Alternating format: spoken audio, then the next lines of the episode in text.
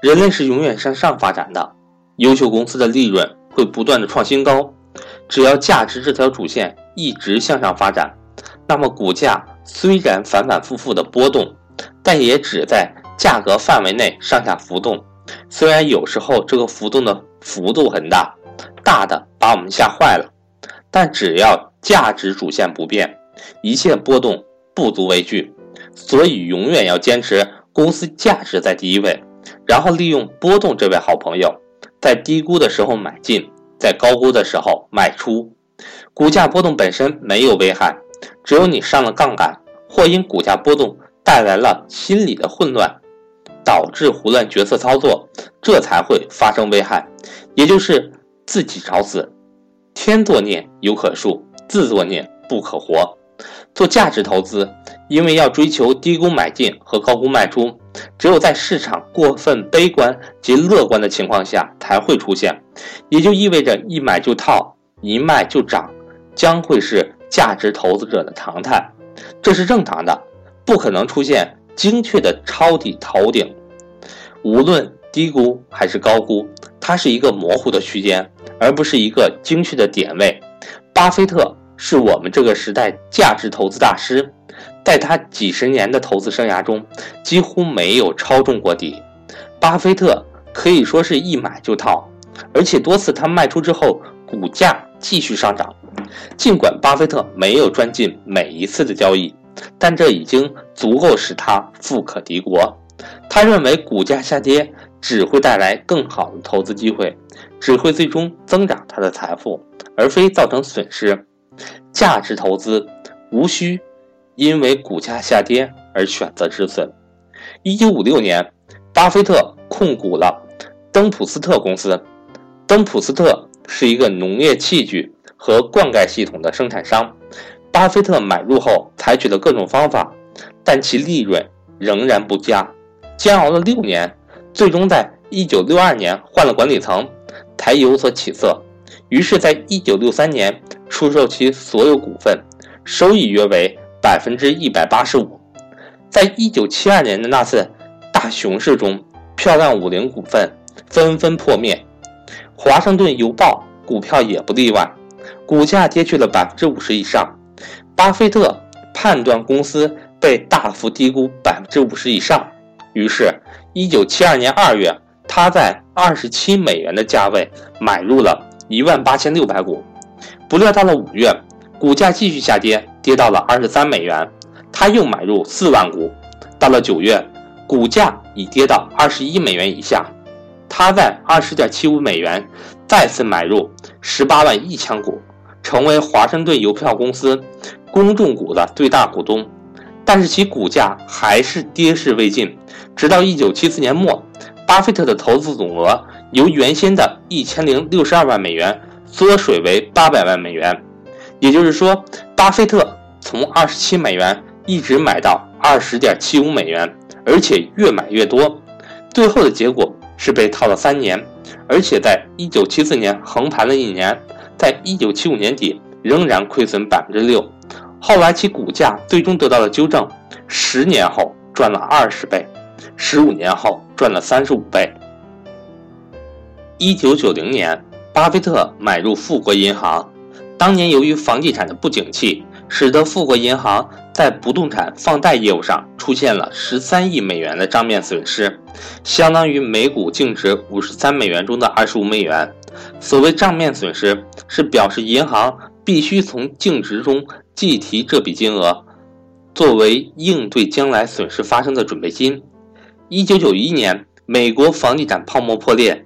而为了计提这些损失准备，富国银行几乎把1991年的盈余全部耗尽，导致当年的净利润只有区区的2100万美元，约为每股收益0.04美元。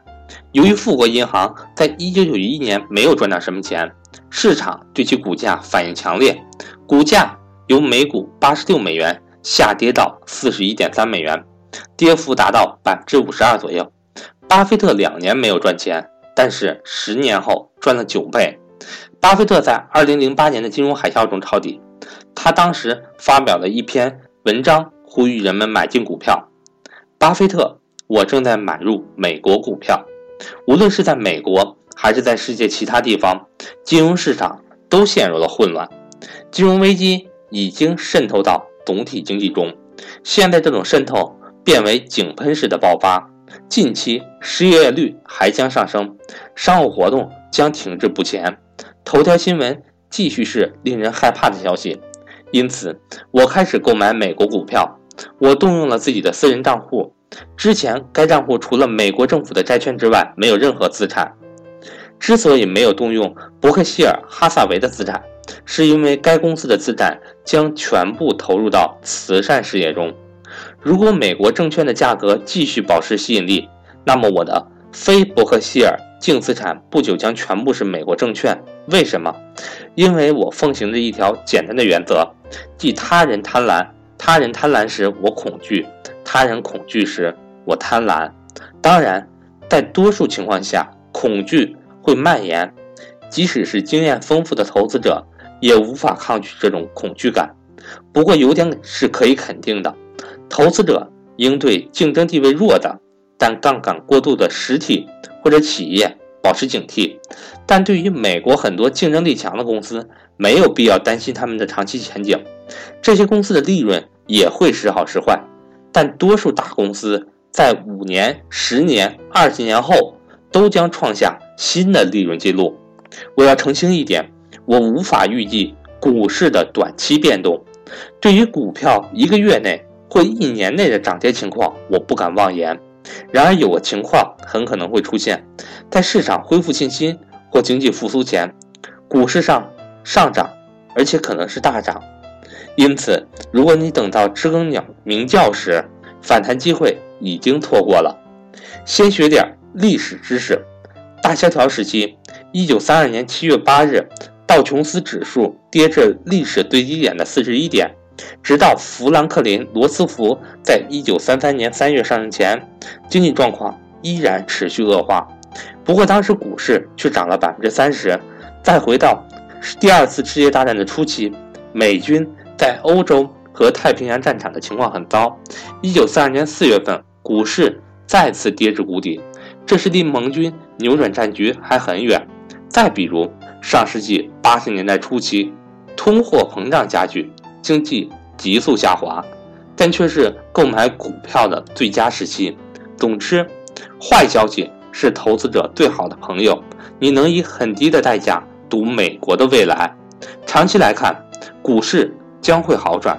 在二十世纪，美国经历了两次世界大战和其他大规模的战争，经历过衰退、多次的衰退和金融危机、石油危机、流行疾病和美国总统因丑闻下台等事件，但道指却从六十六点涨到了一万一千四百九十七点。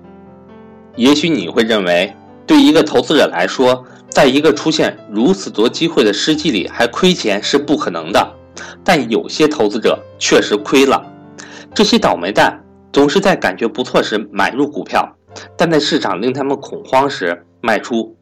今天拥有现金或现金等价物的人可能感觉不错，但他们错了。他们选择了一项可怕的长期资产，一种实际上没有任何代价但肯定会贬值的资产。事实上。美国政府实施的救市政策可能会导致通货膨胀，从而加速现金资产的贬值。未来十年，证券的价值肯定会高于现金，而且是高的高出很多。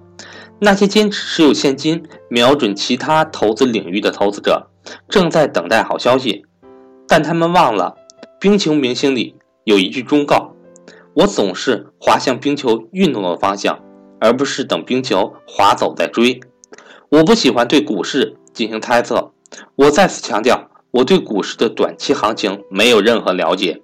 尽管如此，我还是推崇在空荡荡的银行大厅开餐馆的人，并建议用你的嘴巴告诉自己的钱在哪。现在，我的钱和我的嘴巴都告诉我是股票，但当时的金融危机还没有见底。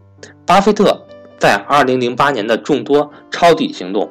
是一买就套，巴菲特被套以后，还有人专门发表文章嘲笑他。巴菲特被套说明了什么？我在上周写的专栏文章中，对奥巴马当选后的美国股市进行了分析，认为美国股市的不确定性风险会持续存在，投资者的不安全感会持续存在。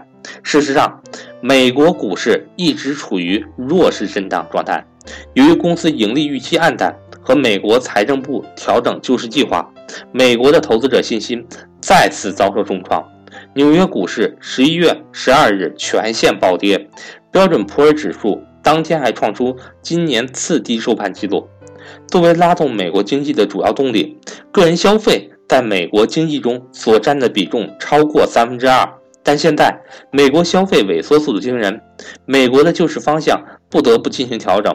美国财政部长保尔森明确表示，在目前的状况下，政府将停止收购银行业的不良资产。救援将向包括教育、住房等非银行的消费金融领域倾斜。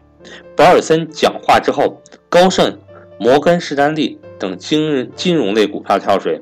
股神巴菲特在一百美元之上购买的高盛集团股票，如今已经跌至七十美元之下。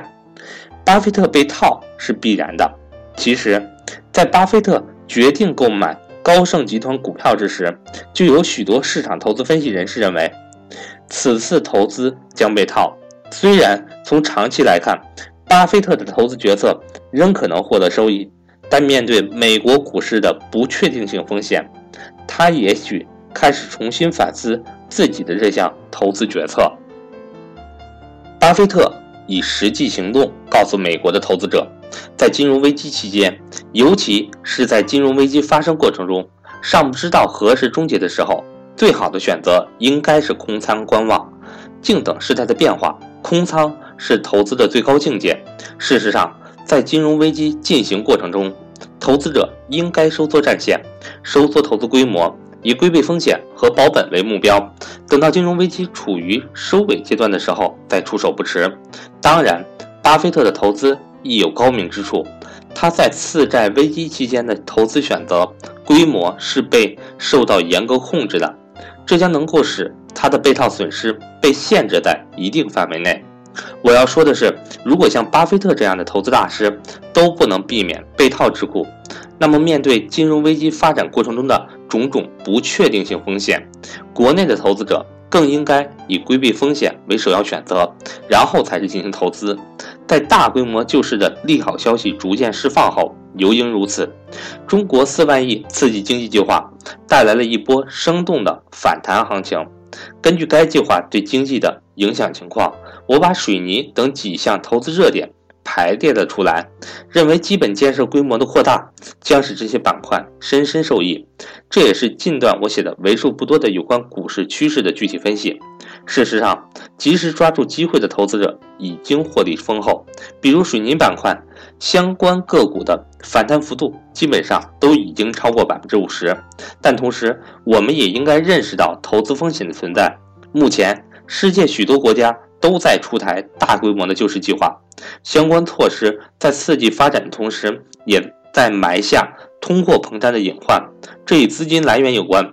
各国救市的资金来源无非有三个途径：第一，靠发行货币，这将加大通货膨胀压力。以美国为例，其人均存款量接近零，政府救市加印美钞几乎是必然的选择。第二，发行债券。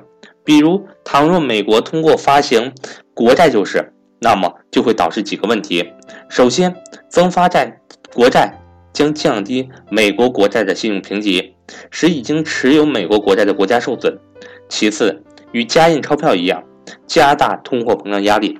另外，发行国债可能使那些更需要资金的地方因失血更受资金短缺的困扰。第三，增加税费征收。在消费低迷、内需不振的情况下，增加税费收入，不仅可能加重企业的负担，加快企业的倒闭速度，也会严重削弱民众的购买力。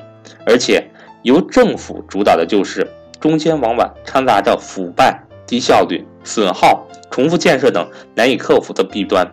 美国救市过程中被其媒体披露出来的相关金融机构的腐败问题，充分说明了这一点。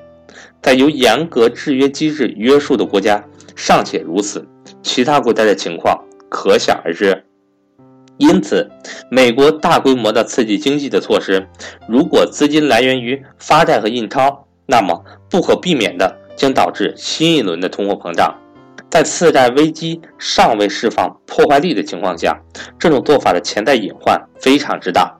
而且，政府主导的救市计划，尤其是投资计划，将使社会投资以更快的速度退出，因为他们根本无力和政府投资相竞争。中国经济的问题在于其内耗性问题，环境污染、消耗资源、压榨劳动力、产品附加值低。对外围经济波动的反应极其敏感，因此次贷危机爆发后，中国实体经济的反应远远超过美国。必须从根源上解决，头痛医脚，脚痛医脚，甚至头痛医脚，脚痛医头，往往欲速不达。喧嚣的救市计划对经济只能起到缓冲作用，不仅不能从根本上解决问题，还可能因此埋下更多隐患。遗留更多后遗症，因此，在刺激经济发展的利好层出不穷的情况下，也应保持一份冷静。毕竟，应急的经济刺激计划效果存在着诸多不确定性因素。等喧嚣过去，一切又会回归理性，规避风险。这根弦千万不要放松。说明：这是十一月十四日上午给报纸写的专栏稿件，一般。要等报纸刊发出来以后，晚些贴出来。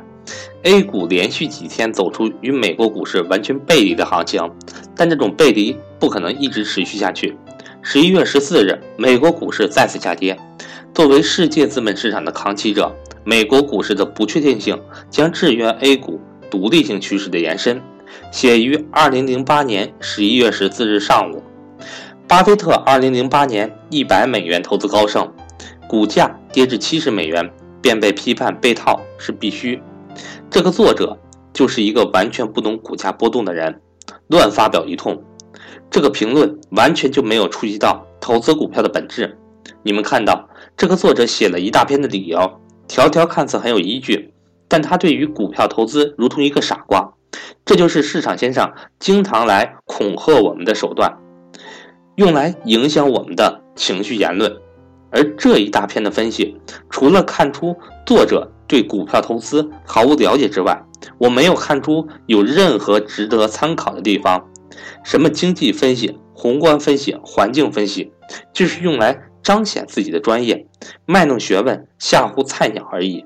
其实股票投资非常简单，只要始终牢牢把握这是否是一个好公司，买的时候这是否好价格。